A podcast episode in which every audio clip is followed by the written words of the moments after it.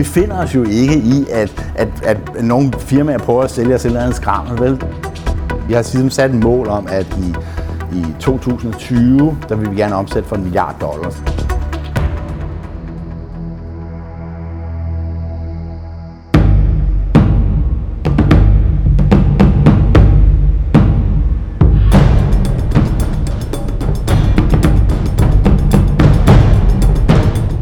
Made in Danmark er i dagens udsendelse taget på besøg hos Zendesk i San Francisco, en vaskeægte dansk monstersucces i verdens tech-hovedstad.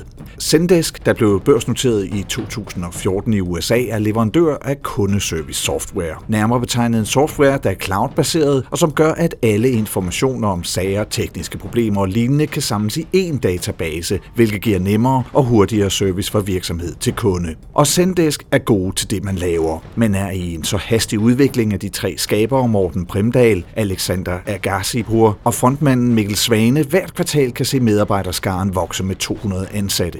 Succesen for Zendesk skyldes først og fremmest, at man allerede fra starten i 2007 havde en grundlæggende anden indstilling til begrebet kundeservice. Systemet til kundeservice, det var typisk sådan noget med, at man skulle ligesom styre medarbejdernes tid og styre ligesom øh, øh, vagtskemaet og styre ligesom, at man ikke brugte mere tid end nødvendigt på den individuelle kunde. Så det var sådan meget sådan noget optimering og rapportering. Ikke?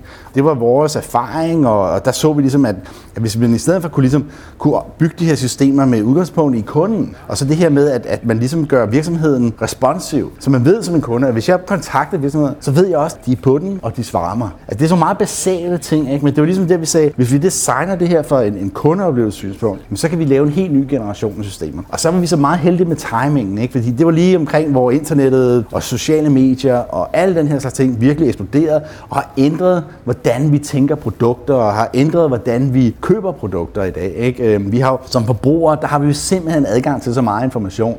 Og vi finder os jo ikke i, at, at, at nogle firmaer prøver at sælge os et eller andet skrammel. Vel? Altså, det straffer vi jo utrolig hårdt. Ikke? Så the voice of the customer, som man siger, er, er meget, meget stor i dag, ikke? eller høj i dag. Og det har altså ændret det der forhold, og det er derfor, at, at et, et system som Sanda, som virkelig prøver ligesom at, at øh, at, at give den der transparens og gennemsigtighed og empowerment, det har, det har, det har ligesom fulgt den her trend rigtig godt. Og Zendesk har rigtig godt fat i sine kunder og kundernes kunder. I rå tal har Mikkel Svane og kompagni små 80.000 kunder for Uber, Expedia, Dropbox, Shopify og mange flere.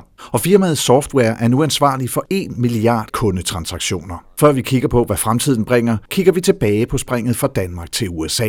Zendesk blev som sagt skabt i København i 2007 og fik hurtigt tilført udenlandsk kapital. Og allerede i 2009 rykkede man til USA. Et spring, de tre skabere var helt enige om. Ja, så et eller andet sted, så, så tror jeg, at vi lige kigger på hinanden og sagde, før vi bliver for gamle, og realkreditlån og alle de her ting, så bliver vi ligesom nødt til at gøre noget ved det. Ikke? Så vi tog ligesom en stor risiko der og sagde, det er det her, ikke? Og, og, og vi havde lidt erfaring fra branchen. Og, altså, det var ligesom noget, vi så, som alle brugte, men ingen rigtig interesserede sig for det. Og, og det var trist, og hele kundeserviceverdenen. Ikke? Vidste du fra starten af, at I ville herover til San Francisco?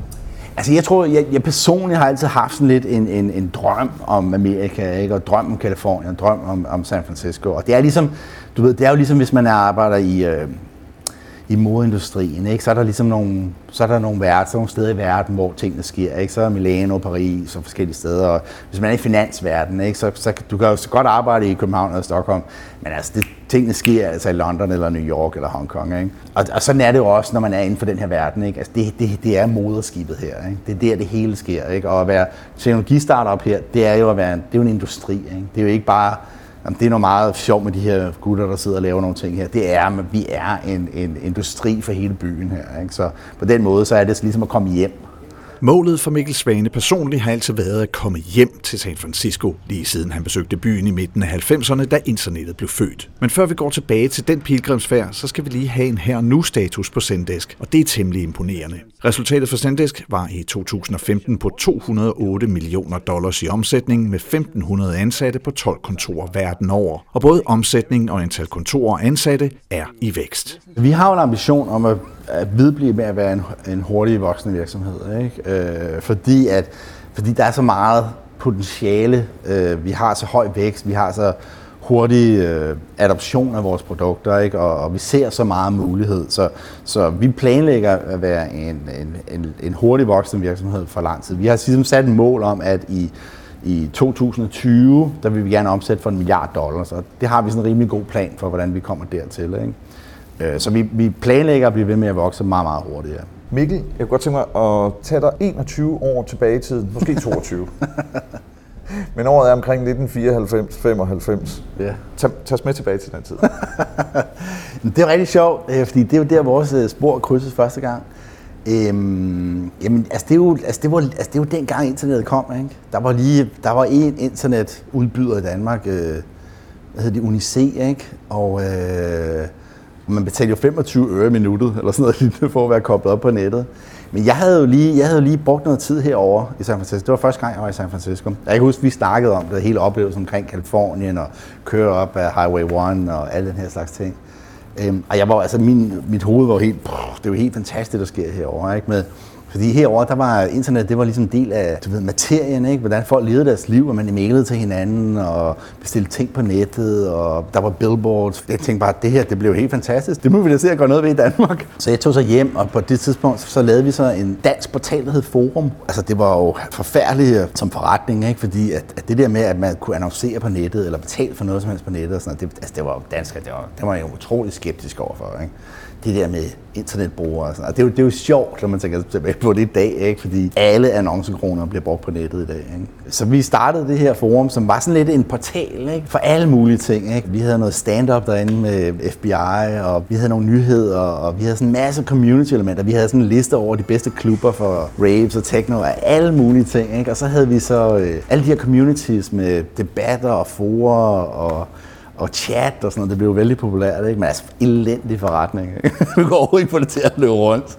Så vi lavede alt muligt på sidelinjen for at få det til at løbe rundt. Og det var jo mit første ligesom, startup, om du ville. Ikke? Fantastisk koncept. Lorte forretning. Det blev bedre. ja. Det blev bedre for efter, efter forum.dk. Ja. så gik du ud og skabte kaput.dk, som ja. jo øh, så byggede hjemmesider og portaler for andre. Det, der var ligesom grundlaget for Kaput, som vi jo udtalte, så det var jo, at al den her erfaring, vi havde med at bygge de her community-elementer, det prøvede vi at, ligesom at bygge nogle, noget standard software til, som vi ligesom kunne sælge til virksomheder, som ville bygge deres egne online communities. Det gik faktisk rigtig godt i en periode. Vi havde meget held med at få nogle store mediefirmaer. Vi arbejdede med Channel 4 Norge, Bertelsmann, Grønne Jare i Tyskland. Vi arbejdede med TV2 og Sol hed de i Danmark. Vi havde jo ikke mere end 20-25 kunder, men det var nogle store kunder, og de, de betalte kassen for vores software. Ikke? Øh, så det var rigtig spændende. Øh, men, øh, men altså, da hele den her dot-com-bølge eksploderede, eller imploded, eller hvad man siger, så, gik, så forsvandt hele vores grundlag for forretningen fuldstændig øh, fra den ene dag til den anden. Øh, og det havde vi jo, det var vi overhovedet ikke en velfunderet virksomhed. Vi, var ikke, vi havde ikke rejst penge eller noget som helst, så vi, det blev, det, det, over, i løbet af et år, så blev vi nødt til at drosle helt ned for den forretning. Selvom det ikke lykkedes dengang for Mikkel, så var kimen lagt, og målet var klart. Tech Superligaen var målet, men ikke for enhver pris og ikke med enhver virksomhedskultur. Hos Zendesk har man, før man åbnede i San Francisco, været bevidst om sit sociale ansvar, der både kommer til udtryk med en god blanding af dansk medarbejderkultur og så en frivillighed, der ofte kendetegner socialt bevidste amerikanske virksomheder, der gerne giver tilbage til sine nære omgivelser. Og det gør Zendesk også i Tenderloin-kvarteret i San Francisco, hvor man har sit hovedkontor. Det er selvfølgelig et nabolag med masser af problemer. Ikke? Der er masser kriminalitet, der er masser af hjemløse, der er masser af problemer med drugs og alle mulige ting her. Ikke? Øh, men det er også bare et, det er også et meget kreativt miljø, ikke? med en masse historier, en masse spændende ting, og mange spændende bygninger og alle mulige nye ting, der kommer. Ikke? Så det er sådan meget, det er sådan lige lidt der, hvor, hvor tingene mødes, og det, det, er sådan noget, det er sådan noget, jeg personligt synes er meget inspirerende for en virksomhed. Så jeg tror ligesom, jeg tog det på mig og sagde, altså, hvis vi skal udvikle den her virksomhed i den rigtige retning, så lad os finde ud af at få en måde at få skabt nogle værdier for vores medarbejdere, give dem noget inspiration. Altså, det er igen det der, kom tilbage til det der med at skubbe dem lidt ud af deres comfort zone. Hvis vi kan gøre det for vores medarbejdere, så får vi ligesom en, så får vi nogle mere velfunderede medarbejdere. Så får vi nogen, som kan tænke mere tænke større, tænke anderledes, og de får noget perspektiv på deres job, så vi ikke bare sidder i det her gyldne tårn og laver software, som vi synes er skide smart. Ikke? Øhm, så det bliver ligesom en del af vores DNA, at ligesom skubbe folk ud i communityet øh, bruge vores penge, bruge deres tid på at engagere sig med de problemer. Og det er så, det er så noget, vi har jo 12 kontorer øh, verden over, det er så noget, vi har indført for alle vores kontorer. Så det er ligesom blevet en del af vores kultur, det er blevet en del af vores DNA, at vi ligesom gør de her ting, og jeg tror virkelig, det har skabt meget bedre medarbejdere for os. Og det giver os en identitet, og, og, og det giver masser af mening. Ikke? Fordi det giver også noget tilbage ind i virksomheden igen. Jeres medarbejdere føler jo tit og ofte, at de er del af en helt anden virksomhedskultur. Øh, hvor meget Danmark har I taget med til San Francisco? Jeg tror, der er nogle ting omkring sådan noget work-life balance, hvor vi er meget mere realistiske end mange andre virksomheder. Der er mange virksomheder, for eksempel, de sørger for, at der er morgenmad og frokost og aftensmad til deres medarbejdere og alle mulige andre services, fordi så kan man ligesom tørre røv på hinanden. Ikke? Øhm, Altså det, det, det tror jeg simpelthen, jeg tror simpelthen ikke på, at vi skal skabe sådan en kultur, hvor vi ligesom, vi skal skabe et, et andet hjem for medarbejderne. Vel? De skal have deres hjem udenfor, og de skal bruge deres tid og deres penge og alle de her ting udenfor. Ikke? Så, vi ligesom, så vi, de bliver en del af samfundet frem for en, øh, en bare hvor os selv. Ikke? Øhm, og øh, og det, det gør også, altså jeg har jo sat et eksempel med, jeg møder jo ikke super tidligt om morgenen, jeg kommer ind kl. 9, ikke? og jeg øh, øh, øh, går tit tidligt, så jeg kan hente mine unger og kan være spise aftensmad og den her slags ting. Øhm, og det er jo ikke altid, jeg kan overholde det, men for det meste. Ikke? Forleden dag hørte et interview med Travis fra Uber, ikke? og øh, han er jo sådan meget stolt af sin egen arbejdsmoral, og han er jo også en maskine. Ikke? Han arbejder 18 timer hver dag. Ikke? Og det kan godt være, at jeg mentalt gør det, men altså, jeg sidder, jeg er ikke her på kontoret 18 timer om dagen. Gud jeg bevarer mig vel. Det er altså bare ikke, vel? Øhm, og det tror jeg, ligesom, der tror jeg, vi har nogle skandinaviske værdier omkring noget, at, at der skal være, at, at, at, at du ved, fritid, det er ikke, det er også godt for arbejdet, ikke? Altså, øh, at tingene skal harmonere. Det sagt, altså, du ved, øh, vi har højere produktivitet her, end vi har i vores københavnske kontor, ikke? Det har vi altså. Øh. Her til allersidst, øh, savner du nogensinde at sidde på det der lille kontor, vi mødtes i for 21 år siden, og så starte I helt pisseranden. Øh, nej, jeg synes, det er sket. Altså, også fordi nu vores nye kontor i København, det er faktisk nogenlunde lige der i nabolaget, ikke? så det er meget sket, og vi har en hel bygning nu der og sådan noget. Øh, der er noget romantisk over de der gamle dage, det er der, ikke? Øh, og det er sådan lidt, øh, at man godt, det, det, det, det, det er sjovt at tænke tilbage på, men det er også bare tydeligt, altså når jeg sidder ned med Alexander Morten, ikke? Altså, vi, vi var aldrig nogen, vi vil ikke tilbage dertil, fordi at forestillingen om det er lidt mere romantisk, end det egentlig var, ikke? Det var jo sur røv det hele, ikke? Øh, så nej, jeg savner det ikke. Jeg tror, jeg, det her, hvor vi er nu, og den mulighed, vi har foran os, det er utrolig spændende.